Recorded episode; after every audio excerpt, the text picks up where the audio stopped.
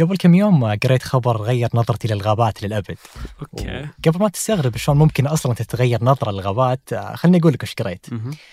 في واحدة من علماء البيئة اسمها سوزان سيمورت انشرت بحث في 2016 وأثار ضجة مستمرة من وقتها. والسبب هو أن بحثها يقول أن تحت الأرض، يعني تحت الغابات اللي ما نشوفها، في شبكة تواصل معقدة وضخمة بين الشجر، يعني كأنها جهاز عصبي. والفائدة من الشبكة ذي هو تنسيق احتياجاتهم بين بعض. فيعني لو شجرة ناقصها سكر تتواصل مع شجرة الثانيين حولها عشان تفزع لها واحدة. عاد قبل كم يوم كنت كذا في الشجر اللي موجودة في المكتب، كنت أسولف مع عبد الرحمن وسحر كذا، كنت أطقطق إنه ما أدري كنت بسوي في النبتة ضار كذا، كنت قاعد أنغزها، قاعد أحاول إني أقشع شيء فيها. فكانوا يزعلون علي إنه تراها تحس، فقعدت استهبل وطقطق صراحة. والله بعد الخبر ذا الصدق يمكن يعني مثير والله، شلون كنا نتصور الغابات قبل إنه يعني كل شجرة مستقلة بذاتها، أو إنه يعني حتى الشجر اللي حولها ممكن يقللون الموارد عليها، بس طلع الموضوع مختلف تماما. هذا بودكاست الفجر من 8، بودكاست فجر كل يوم نسرد لكم سياق الأخبار اللي تهمكم. معكم أنا إيمن الحمادي وأنا عمر العمران. خبرنا الأول اليوم عن أول سعودية تفوز بمنصب قيادي في مجلس إدارة الاتحاد الدولي للملاحة الفضائية، وعن الاستثمارات السعودية في الفضاء. والخبر الثاني عن كارثة بيئية تهدد البحر الأحمر اللي هو واحد من أهم المنافذ البحرية للسعودية. ما أدري إذا تعرف مشاعل الشمامري. أي أكيد. أي يعني إحنا قد سوينا عنها أصلاً فيلم وثائقي في 8. مشاعل هي مهندسة فضاء تشتغل في هندسة الطائرات والمراكب الفضائية والصواريخ، وصارت أول سعودية تفوز بمنصب نائب الرئيس للاتحاد الدولي للملاحة الفضائية. طبعاً هي ترشحت كممثل السعودية وفازت على 14 مرشح جايين من أنحاء العالم. قبل 20 سنة مشاعل قدمت أبحاث لوكالة ناسا بالتعاون مع جامعة فلوريدا للتكنولوجيا، وقتها كانت تدرس بكالوريوس الهندسة الفضائية. اليوم صارت ضمن 12 نائب للرئيس في واحدة من أهم المؤسسات العالمية المتخصصة في علم الفضاء. المؤسسة هذه الاتحاد اللي تكلمنا عنه قبل شوي. الاتحاد يضم أكثر من 400 عضو من مختلف دول العالم. ولو جينا نعرف سالفة تأسيسه، هو تأسس قبل 71 سنة، يعني في عام 1951 تأسس على أيدي مجموعة علماء متخصصين في أبحاث الفضاء. وكان هدف الاتحاد دعم الحوار حول أبحاث الفضاء بغض النظر عن الاضطرابات السياسية اللي تواجه العالم وقتها، خصوصاً بعد الحرب العالمية الثانية. لكن الملاحظ أن خلال العقود الماضية ما كان للعرب لا دور كبير ولا حضور بارز فيه، وكانت المساهمة فيه شبه محدودة تقريباً. لكن هالشيء تغير، خاصة مع دخول السعودية في مجال الفضاء من خلال رحلة ديسكفري في عام 1985. الرحلة هذه يذكرها أغلب جيل الثمانينات، لأنها تحمل قصة أول رائد فضاء سعودي اللي هو الأمير سلطان بن سلمان. وكثير من الشباب عرفوا عنها ودرسوها في كتب المناهج الدراسية. الرحلة هذه كان لها عدة أهداف، من أهمها هو المشاركة مع خبراء من ناسا وعربسات في إطلاق القمر العربي الثاني. والهدف الثاني كان تطبيق تجارب علمية مشتركة ما بين باحثين سعوديين وعلماء أمريكان.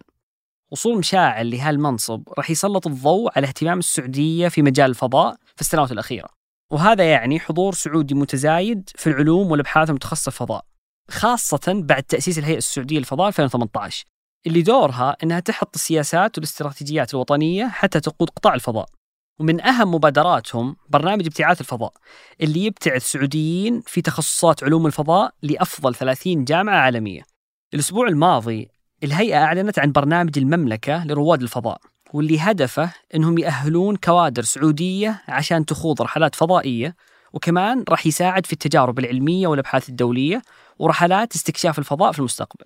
ولأن موضوع الفضاء اليوم ياخذ حيز اهتمام مرة كبير، كان حاضر في أجندة زيارة بايدن الأخيرة للسعودية، وكان الاتفاق بتعزيز التعاون في مجالات مثل رحلات رواد الفضاء ورصد كوكب الأرض والسلوك المسؤول السلمي المستدام للفضاء. لكن أهم برنامج تشتغل عليه السعودية السنة الجاية هو تحضير أول طاقم من رواد الفضاء، وهو راح يكون مكون من رائدة ورائد فضاء سعوديين. السنة الجاية هو العام اللي المفترض تتجه فيه أول امرأة سعودية الفضاء. والسؤال يجي في بالك، هل السعودية وحدها عربياً في هالمجال؟ يعني 100% لا. عندك الإمارات خصت 3 مليارات درهم في صندوق الفضاء الوطني، وأبوظبي أعلنت عن أكثر من 10 مبادرات من بينها قانون متخصص في تنظيم قطاع الفضاء. لكن الحدث الأبرز هو أنه في 19 يوليو 2020 الإمارات سجلت نفسها وبقوة كأول دولة عربية وخامس وكالة فضاء دولية في العالم تحط بصمتها في دخول مسار المريخ عن طريق مسبار الأمل. مسبار الأمل كان واحد من أهم الأحداث العربية في مجال استكشاف الفضاء. أرقام الاستثمارات المهولة هذه والسلوك غير الاعتيادي تجاه الفضاء يخليك تتساءل وش اللي يخلي السعودية والإمارات يهتمون هالكثر بالفضاء، وليش العالم كله قاعد يتسابق نحو الفضاء. عشان نجاوب هالسؤال بنحتاج نرجع لين الحرب الباردة بين أمريكا والاتحاد السوفيتي، وقت ما كان في سباق جدا شديد على اكتشافات الفضاء والتقدم فيه. اللي كثير يمكن ما يعرفونه أن تقنيات كثيرة أساسية موجودة في حياتنا اليوم، مثل الأقمار الصناعية، خلايا الطاقة الشمسية، فلترة المياه، يعني حتى السماعات اللاسلكية اللي قاعد أسولف معك فيها عمر كانت نتيجة للإنفاق على اكتشاف الفضاء بوقت الحرب الباردة. وعموما الأرقام هي اللي تجاوبنا على هالتساؤل. فحسب صحيفة نيويورك تايمز في 2020 اجمعت الشركات الناشئة في مجال الفضاء أكثر من 7 مليارات دولار على شكل استثمارات. الرقم هذا عبارة عن استثمارات حطتها دول وصناديق استثمار جريئة في شركات ناشئة. هذه الشركات مهتمة في صناعة صواريخ الفضاء ومركبات الإطلاق والأقمار الصناعية. يعني إلى وقت قريب كل أنشطة الفضاء تقريبا كانت تطور وتمول من الحكومات، ومعظمها في روسيا وأمريكا. لكن في السنوات الأربع الأخيرة دخلوا مستثمرين جدد في هالمجال، وهذا مؤشر على أن المستثمرين قاعدين يلاقون مكاسب مغرية في اقتصاد الفضاء. يعني وزير الاتصالات وتقنية المعلومات السعودي عبد الله السواح يقول إن يقدر حجم اقتصاد الفضاء العالمي اليوم بأكثر من 400 مليار دولار. هالرقم ممكن يوصل حسب التقديرات إلى 1 تريليون دولار مع سنة 2040. ومع أنه صعب التنبؤ بأرباح الشركات اللي تستثمر في هالقطاع، لكن حجم الاستثمارات المتزايد هو واحد من مؤشرات النمو. وكبار المستثمرين في المجال يقولون أن أهم شيء أنك تتحلى بالصبر، وهذا هو اللي يفسر دخول السعودية لهالمجال.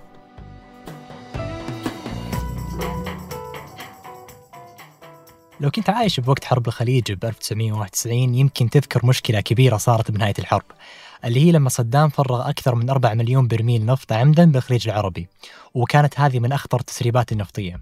خبر اليوم عن أزمة مماثلة وصعبة تواجه العالم وتهدد البحر الأحمر تحديدا، أو اللي هو عن محاولة إنقاذ سفينة نفطية اسمها صافر. صافر هذه هي ناقلة نفطية وظيفتها تخزين النفط، وعالقة من سنين على الشواطئ اليمنية. عشان نتخيل هذا التهديد، سفينة تحديدا على الحدود البحرية اليمنية، يعني قريب من ميناء الحديدة، وداخلها نفط كميته تصل إلى 1,200,000 برميل، والكم المهول هذا من النفط يعادل تقريبا ثلث استهلاك السعودية من النفط في اليوم الواحد. يعني من 2015 السفينة في مكانها وما لمسوها، وكل العمليات اللي فيها توقفت تماما، يعني حتى الصيانة بعد وقفت. ويوم جاء عام 2016 النفط اللي جوا السفينة صار غير صالح للاستخدام حسب المعايير الدولية. طبعا السبب الرئيسي لترك السفينة بنفطها على حالتها هو حالة عدم الاستقرار في اليمن وسيطرة ميليشيات الحوثي، رغم أن السفينة ملوكة لشركة النفط اليمنية. طيب هي ليش ممكن تسبب أزمة؟ لأن فيها كمية كبيرة من النفط متروكة من 2015 إلى الحين بدون أي عملية صيانة، فيكون الخوف من أن النفط اللي فيها ممكن يتسرب للبحر بأي وقت. العالم بدأ يحس بالخطر، خصوصاً بعد ما الأمم المتحدة وعدة دول اجتمعوا ويجمعون تمويل مالي بشكل طارئ، والسبب أن الأموال المخصصة لإنقاذ السفينة أقل بكثير من تكلفة معالجة التسريب لو صار. حتى السعودية استشعرت الخطر. المشرف العام على مركز الملك سلمان للإغاثة والأعمال الإنسانية الدكتور عبدالله الربيعة يقول أن آثارها الوخيمة ما هي على اليمن بس، بل على العالم أجمع.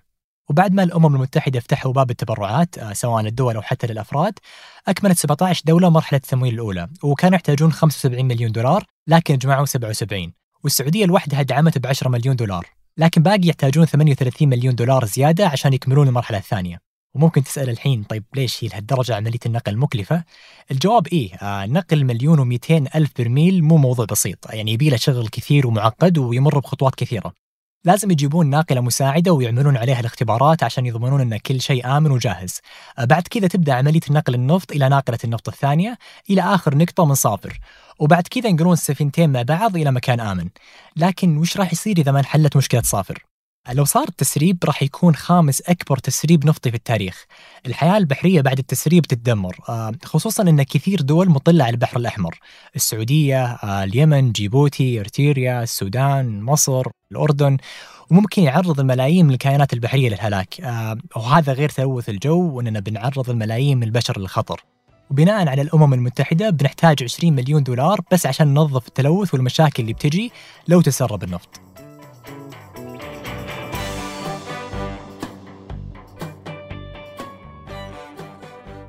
أنتج هذه الحلقة تركي البلوشي وتركي القحطاني، قدمتها أنا أيمن الحمادي، وأنا عمر العمران، حررها محمود أبو ندى.